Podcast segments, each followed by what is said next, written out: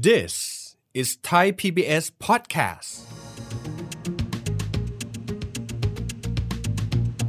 การปรับเปลี่ยนนโยบายทางการเงินของเฟดเนี่ยจึงมีบทบาทต่อโลกมาก ครั้งสุดท้ายที่ขึ้น 0.75%ก็คือเดือนพฤศจิกายนของปี 1994 คือในไตรมาสแรกของปีเนี้ยประเทศอาเซียนส่วนใหญ่เนี่ยมี GDP โตกว่า 5%ทั้งสิ้นครับแต่ของเราโต 2.2% 200 ประเทศทั่วโลก 200 กว่าประเทศทั่วโลกเนี่ยมีอย่างประเทศไทยไม่เกิน 10 ประเทศนะฮะ ที่มีสัดส่วนของทุนสำรองต่างประเทศ ถึงครึ่งหนึ่งของ GDP เนี่ย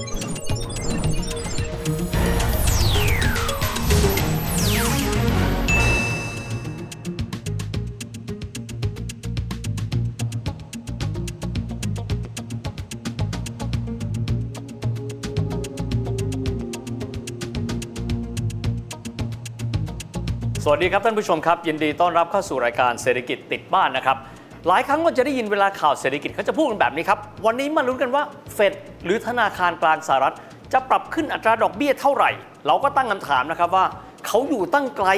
ข้ามแอตแลนติกไปนู่นเลย แล้วมันเกี่ยวข้องอะไรกับเรา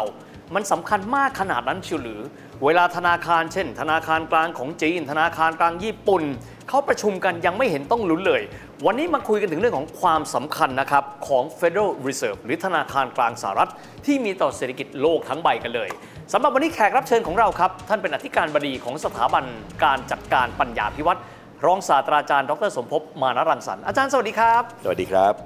อาจารย์ครับผมต้องถามก่อนทำไมคนไทยต้องใส่ใจมากจังเลย วันนี้เดี๋ยว Federal Reserve จะปรับขึ้นอัตราดอกเบี้ยเท่านั้นเท่านี้ มันเกี่ยวข้องกับเราขนาดนั้นเลยเหรอครับอาจารย์อ๋อครับ เพราะเพราะว่าอะไรครับ เพราะว่าสหรัฐอเมริกาเนี่ยเป็นเศรษฐกิจที่ใหญ่ที่สุดในโลกอืมประเทศเดียวมี GDP เกือบหนึ่งในสี่ของโลกโอ้โหแล้วก็จะมีอิทธิพลทุกด้านต่อโลกเนี่ยฮะครับสองก็คืออะไรครับก็คือ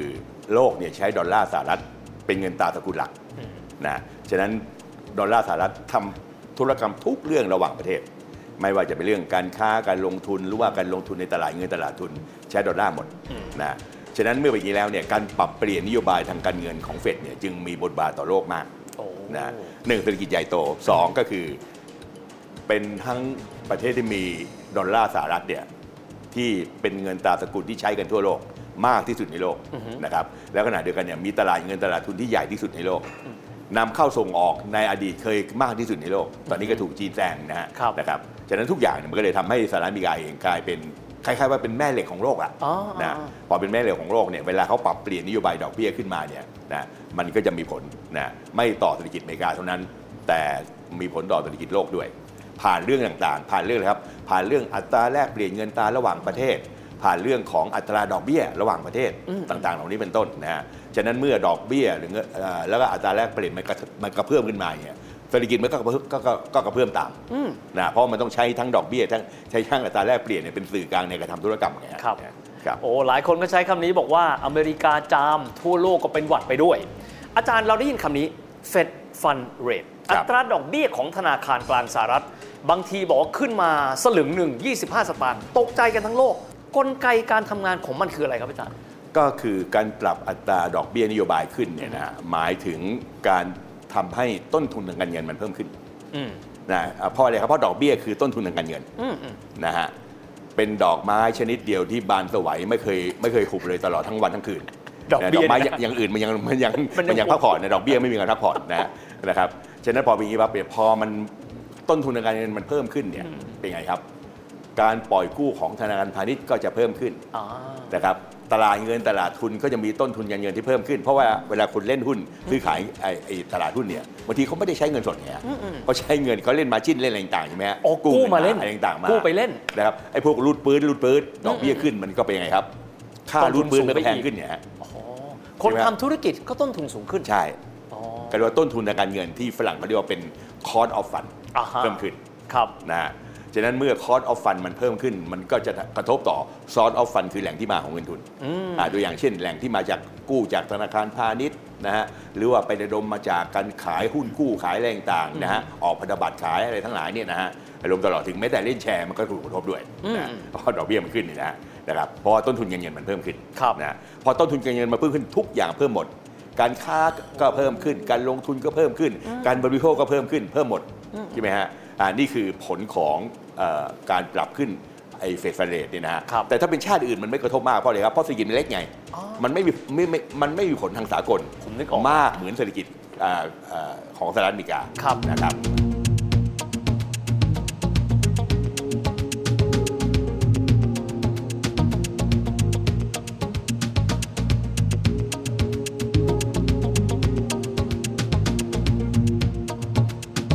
อาจารย์ทีนี้เนี่ยที่เขาบอกว่า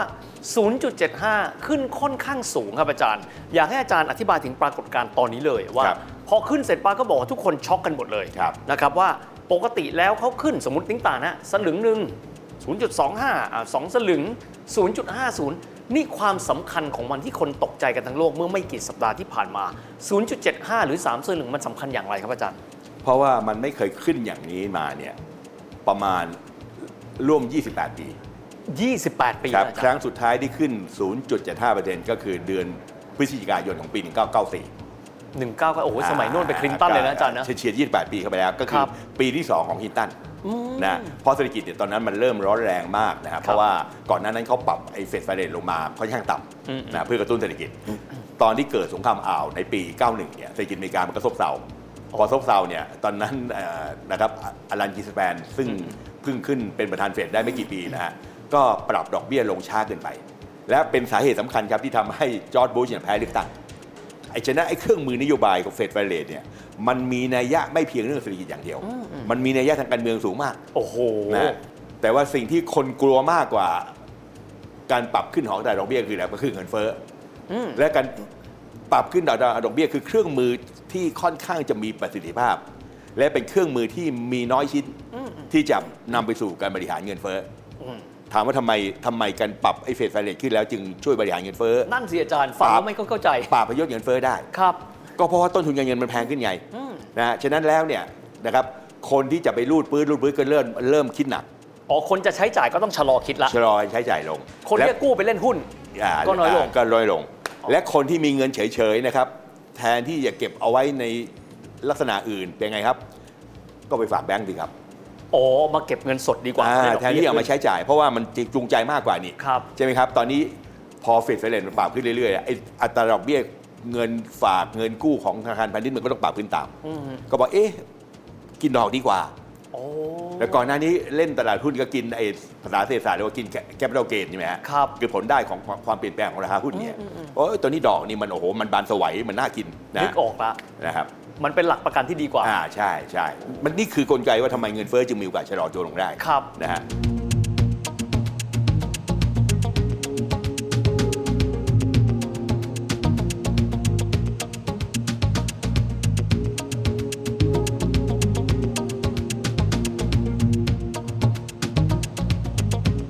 ทีนี้อาจารย์ผมกลับกันบ้าง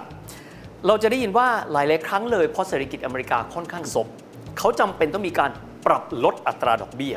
เพื่อให้เศรษฐกิจดีขึ้นครับนะครับซึ่งน่าจะเห็นอยู่หลายครั้งเหมือนกันแต่อยากให้อาจารย์ลองเล่าดูว่าการปรับลงของอัตราดอกเบี้ย ส่งผลอย่างไรต่อเศรษฐกิจอเมริกา ซึ่งแน่นอนว่ามันก็จะส่งผลกระทบต่อประเทศเล็ก ๆ ซึ่งเป็นเศรษฐกิจที่เล็ก และเปิดอย่างบ้านเราครับ ต้นทุนการเงินมันก็จะถูกลงอืมมันจะเริ่มมีเงินถูกออกมาหมุนเวียนมากขึ้น การปรับดอกเบี้ยนี่นะฮะอ่าเพราะว่าอะไรครับพอคุณปรับดอกเบี้ยลงมาปรับเนี่ยธนาคารพาณิชย์มันก็จะปรับตามไงอืมนะอ่าเพราะว่าเพราะว่าธนาคารพาณิชย์เนี่ยเอ่อ ที่ต้องปรับตามเพราะอะไรครับ เพราะว่าแบงก์ชาติหรือว่าเฟดเนี่ยมันเป็นแหล่งเงินกู้สุดท้ายของบรรดาธนาคารพาณิชย์นะฉะนั้นแล้วเนี่ยทันทีที่เฟดปรับขึ้นปรับลงเนี่ยต้องปรับตามอืมนะฉะนั้นเมื่อเงินมันถูกลง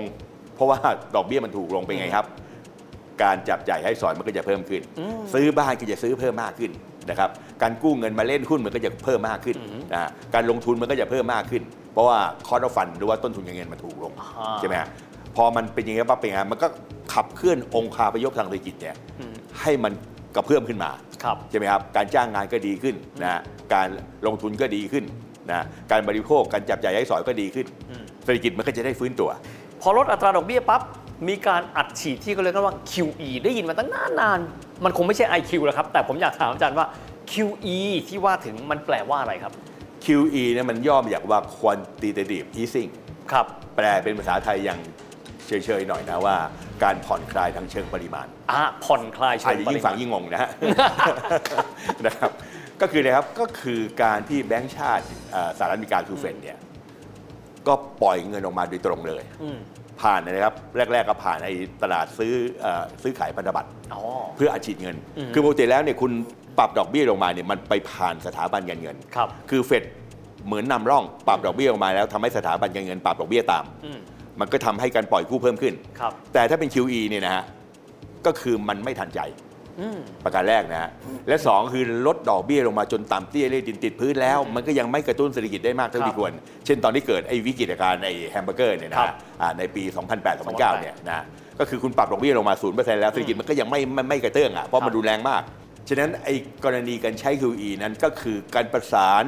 ระหว่างนโยบายทั้งการเงินและการคลังที่ผ่อนคลายมากๆโอ้ นะก็คือคุณลดดอกเบี้ยออกมาแล้วคุณยังอาชีนออกมาเดออกมาด้วย และขณะเดือนรัฐบาลกู้เงินเพิ่มด้วย กู้เงินเพิ่มอะไรครับเพื่อเอาไปกระตุ้นเศรษฐกิจ เพื่อให้สภาพคล่องในระบบมีเยอะขึ้นใช่ใช่เศรษฐกิจก็เลยหมุนเวียนไปก็หมุนด้เวียนได้โอ้อาจารย์น่าสนใจมาก ซึ่งอยากกระทำได้ก็ต่อเมื่อเลยครับ ต่อเมื่อมันไม่มีแรงกดดันของเงินเฟ้อ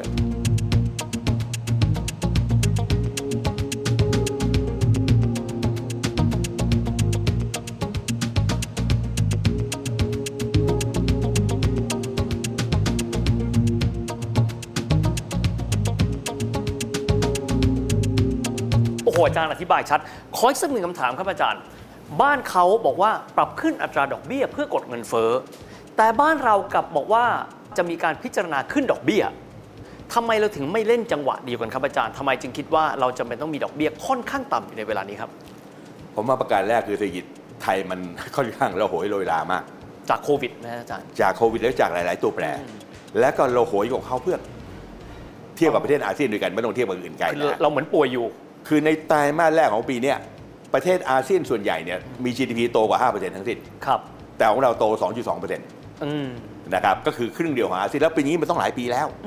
นะฮะฉะนั้นเมื่อปีนี้แล้วเนี่ยก็แสดงว่ามันเศรษฐกิจไทยเนี่ยมันมีปัญหาเรื่องของโครงหสร้างลาย ๆ เรื่องที่ครับจะต้องปรับโครงสร้างอืม นะที่ทำให้ขีดความสามารถทางการแข่งขัน หรือว่าศักยภาพใหม่ๆมันเกิดขึ้นครับนะฮะถึงแม้ว่าเราพยายามจะมี EEC มี S curve แล้วก็ทำไปได้แค่ระดับหนึ่งครับแล้วก็มาสะดุดตัวตอนที่มันเกิดโควิดเนี่ยฮะอืมนะมันก็เลยทำให้เป็นไง มันก็เลยทำให้เศรษฐกิจเนี่ยมันค่อนข้างจะแผ่วอ๋อพอมันแผ่วปั๊บเนี่ยก็คือสาเหตุว่าเอ๊ะถ้าเผื่อแบงก์ชาติ มาปรับอัตราดอกเบี้ยขึ้นในช่วงนี้มันก็จะไปเพิ่มไอ้คอนออฟฟันหรือว่าต้นทุนทางการเงินเนี่ยโอ้อ่าที่เขามองมองเพราะฉะนั้นเขามองว่าเศรษฐกิจเนี่ยมันจะต้องหาทางฟื้นตัวก่อนไอ้นี่มองในจุดยืนของแบงก์ชาติเนี่ยถูกผิดไปอีกเรื่องหนึงนะฮะครับนะฮะก็คือเออมองว่าเออต้องกระตุ้นเศรษฐกิจก่อนนะครับเพราะอะไรครับ เพราะตอนนี้พระเอกของเศรษฐกิจไทยเนี่ยตอนนี้มันเหลือแค่ตัวเดียวคือส่งออกครับ ตัวอื่นเนี่ยมันกลายเป็นมันอ่อนแรงมากมันกลายเป็นตัวประกอบไปหมดครับโดยเฉพาะอย่างยิ่งการท่องเที่ยวไม่ต้องพูดถึงเลยนะฮะนะการท่องเที่ยวครั้งหนึ่งมันเคยเป็นพระเอกนะฮะครับที่สำคัญมากเนี่ยคนมาเที่ยวประเทศไทย 40 ล้านคนต่อปีเนี่ยอืมนะฮะแล้วมันหายไปหมดเลยพวกนั้นใช่ไหมฮะครับไอ้ตัวแปรตัวเนี้ยผมว่าทำให้แบงก์ชาติยังคิดหนัก ครับแล้วก็ข้อสำคัญอีกตัวหนึ่งเลยครับบังเอิญเนี่ยเรามีเสาอยู่สองสองต้นที่มันช่วยพยุงเศรษฐกิจไทยอยู่ครับนะฮะเสาต้นแรกที่สำคัญมากคือเสาเงินฝากของประชาชน ในระบบธนาคารพาณิชย์ครับ15.4 ล้านล้านเหรียญอ่าล้านล้านบาท15.4 ล้านล้าน GDP บาทไทย 16 ล้านล้านบาทเดี๋ยวคิดดูดิครับมันี่นมากคือเกือบจะเท่ากับขนดไหน GDP หนึ่งใช่ปีเลยใช่อ่าแล้วไอ้เงินก้อนเนี้มันไม่เตลิดไง ตั้งแต่ต้นปีมามันยังขึ้นเพิ่มตั้ง4เปอร์เซ็นต์ครับขณะที่ดอกเบี้ยมันต่ำที่ได้ดินแบบแบบแบบที่เห็นอยู่ขนาดนี้ใช่ไหมฮะ แต่ขนาดนั้นเนี่ยคนมันไม่รู้จะเอาเงินไปทำอะไรไงครับคนที่มีพอมีเงินฝากนี่นะฮะนะฉะนั้นก้อนนี้ก็เลยยิ่งทำให้แบงก์ชาติมองคณะกรรมการการเงินยิ่งมองเห็นไงว่าเอ๊ะเนี่ยเงินฝากมันยังสภาพคล่องมันยังมีเยอะในระบบยังไม่จำเป็นต้องขึ้นดอกเบี้ยายังไม่ดึงดูดขึ้นดอกเบี้ยตอนนี้ก็ได้ แต่พอถามว่ามันถูกหรือผิดเนี่ยต้องวิเคราะห์กันอีกเรื่องกันกันอีกเรื่องหนึ่งนะฮะนะฮะอ่านั่นคือประการแรกแหละอืมนะที่ที่ทำให้ทำให้เอ่อแบงก์ชาติตัดสินใจ และตัวที่สองคือเลยครับ คือแบงก์ชาติเองเนี่ย อาจจะมีความเข้มแข็งมากในเรื่องหนึ่งคือมีทุนสำรองมากเหลือเกิน ตอนนี้ยังสองแสนกว่าล้านเหรียญใช่ไหม2องแสนห้าหมื่นล้านเหรียญครับก็คือไม่ต่ำกว่าครึ่งหนึ่งของ GDP ประเทศไทยอะครับในประเทศทั่วโลกเท่าที่ผมไปสำรวจดูนะฮะมีประเทศอย่างประเทศไทยเนี่ยไม่เกิน 10 ประเทศโอ้โห200 ประเทศทั่วโลก 200 กว่าประเทศทั่วโลกเนี่ยมีอย่างประเทศไทยไม่เกิน 10 ประเทศนะฮะที่มีสัดส่วนของทุนสำรองต่างประเทศถึงครึ่งหนึ่งของ GDP เนี่ยครับของเราอันดับ 5 อันดับ6ของโลกอะโอ้โหนะนะครับฉะนั้นเมื่อคุณมีทุนสำรองมากก็คือคือ กระสุนดินดำคุณก็มีเยอะไงนะมันก็เลยเห็นแล้วแหละว่าเออเศรษฐกิจมันเกิดมีปัญหาขึ้นมาก็อาจจะเอาเงินก้อนนี้มาใช้กระตุ้นได้อะไรต่างๆได้ใช่ไหมฮะโอ้นะครัแนวรับอย่างเหนียวอาจารย์จะว่าในรับอย่างเหนียวนะครับ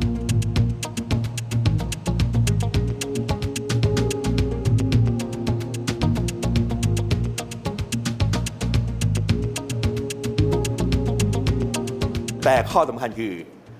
คุณต้องรักษาเสาหลักสองตัวสองตัวนี้ให้ดี ครับ ถ้าคุณยังตรึงดอกเบี้ยต่ำไปเรื่อยๆเป็นไงครับ ไอ้คนฝากเงินมันก็เริ่มคิดหนัก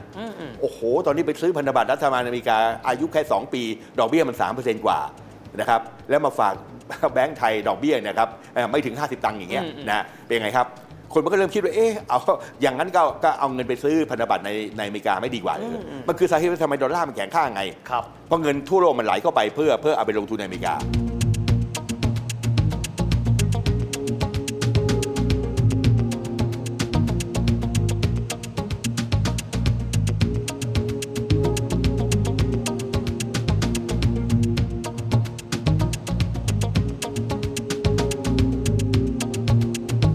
ฟังจากอาจารย์ทำให้เราเข้าใจนะครับว่าแต่ละประเทศนั้นร้วนแต่มีลักษณะจำเพาะของแต่ละประเทศ แต่กระนั้นก็ตามแต่ต้องยอมรับนะครับว่าด้วยการที่เศรษฐกิจสหรัฐนั้น มีสัดส่วนประมาณ 1 ใน 4 ของโลก ดังนั้นครั้งใดก็ตามที่เขาขยับตัวทั่วโลกจึงต้องจับตามองครับสำหรับวันนี้เวลาของรายการก็หมดลงแล้วนะครับ แล้วพบกันใหม่โอกาสหน้า สวัสดีครับ